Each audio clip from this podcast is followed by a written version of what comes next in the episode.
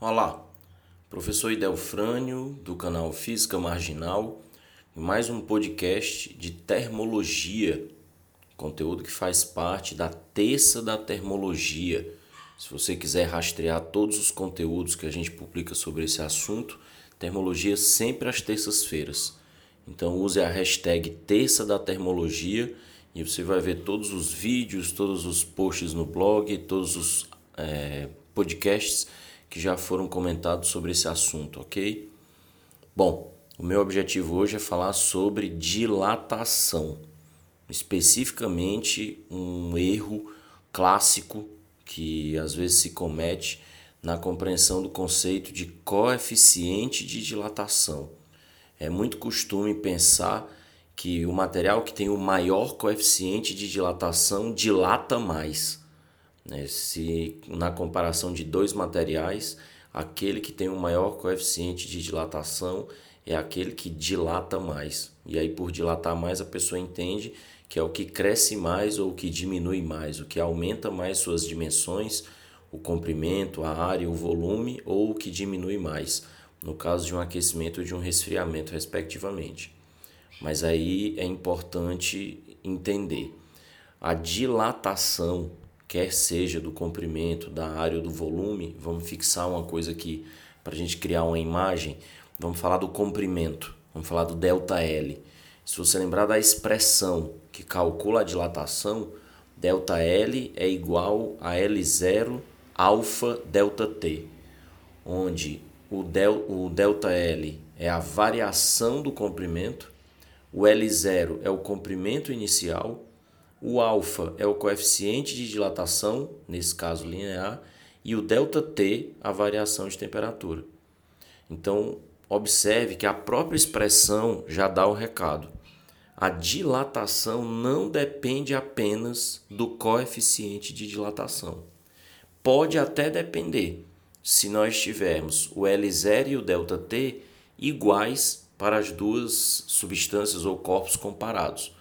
Então, vamos colocar da seguinte maneira: se eu tiver duas hastes de mesmo comprimento inicial, ou seja, o mesmo L0, e que sofram a mesma variação de temperatura, ou seja, o mesmo ΔT.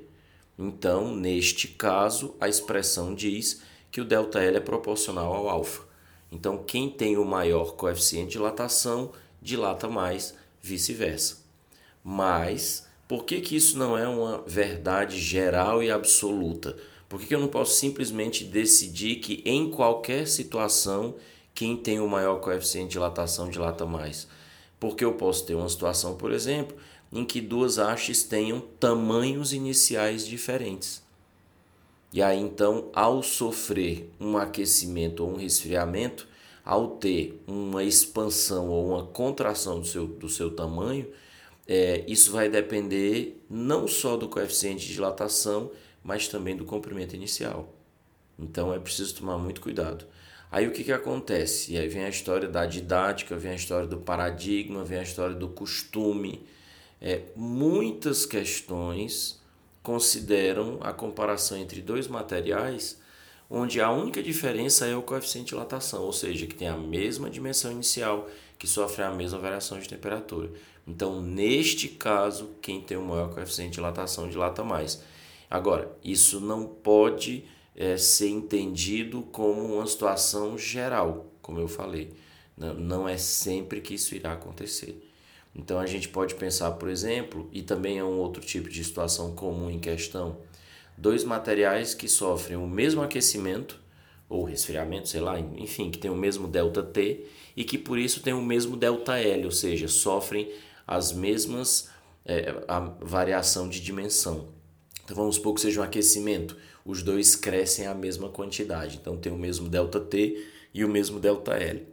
E aí então a pessoa já vai automaticamente decidindo se teve a mesma dilatação, é porque tem coeficientes de dilatação iguais. Não necessariamente. Olhe para a equação. Se é o mesmo ΔT e o mesmo ΔL, então nós temos uma proporção, nesse caso inversa, entre o L0 e o alfa, ou seja, entre o coeficiente de dilatação e a dimensão inicial. A ideia é pensar que Se a, a, o enunciado, a questão, por exemplo, garante que é o mesmo ΔT e o mesmo ΔL, então é preciso saber o comportamento de quem sobrou. E quem é que sobra? O alfa e o L0. Então nós podemos ter possibilidades diferentes. Nós podemos ter mesmo coeficiente de dilatação? Sim, mas se as, a, os materiais, os corpos tiverem a mesma dimensão inicial. Mas se eles tiverem dimensões iniciais diferentes, então são coeficientes de dilatação diferentes. Mas, Idelfrânio, diferentes coeficientes de dilatação produzindo a mesma dilatação? Sim, repito, porque a dilatação não depende apenas do coeficiente. É isso que precisa ficar esperto. Então, acho que aí entra coisas que a gente, inclusive, já comentou em outros podcasts. É, para analisar a proporcionalidade direta ou inversa, é sempre entre duas grandezas. E aí, se nós temos uma expressão com quatro grandezas, né?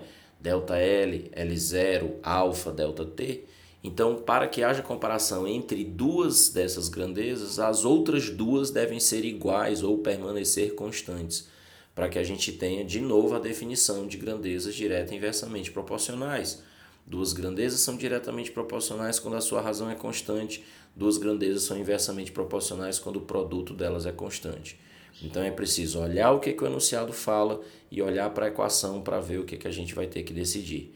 Mas a fala é essa: nem sempre quem tem um maior coeficiente de dilatação dilata mais. Ok? Esse foi mais um podcast da Física Marginal de Termologia. Acompanhe a hashtag Terça da Termologia para ver todas as postagens que a gente faz sobre esse conteúdo. Em algum lugar aí, eu não sei onde é que você está você tá ouvindo esse podcast, mas em algum lugar aí tem um botão para baixar, se você quiser ouvir offline. Você pode compartilhar, então pode tem algum botão de compartilhamento aí também. Ou se você baixar, você pode compartilhar o arquivo pelo WhatsApp, por exemplo. É, você pode curtir, você pode comentar. Então utilize o espaço de comentários aí para deixar a sua dúvida, ou sua sugestão, ou sua opinião, enfim. É, e, e continue acompanhando a gente, ok? Valeu, um abraço.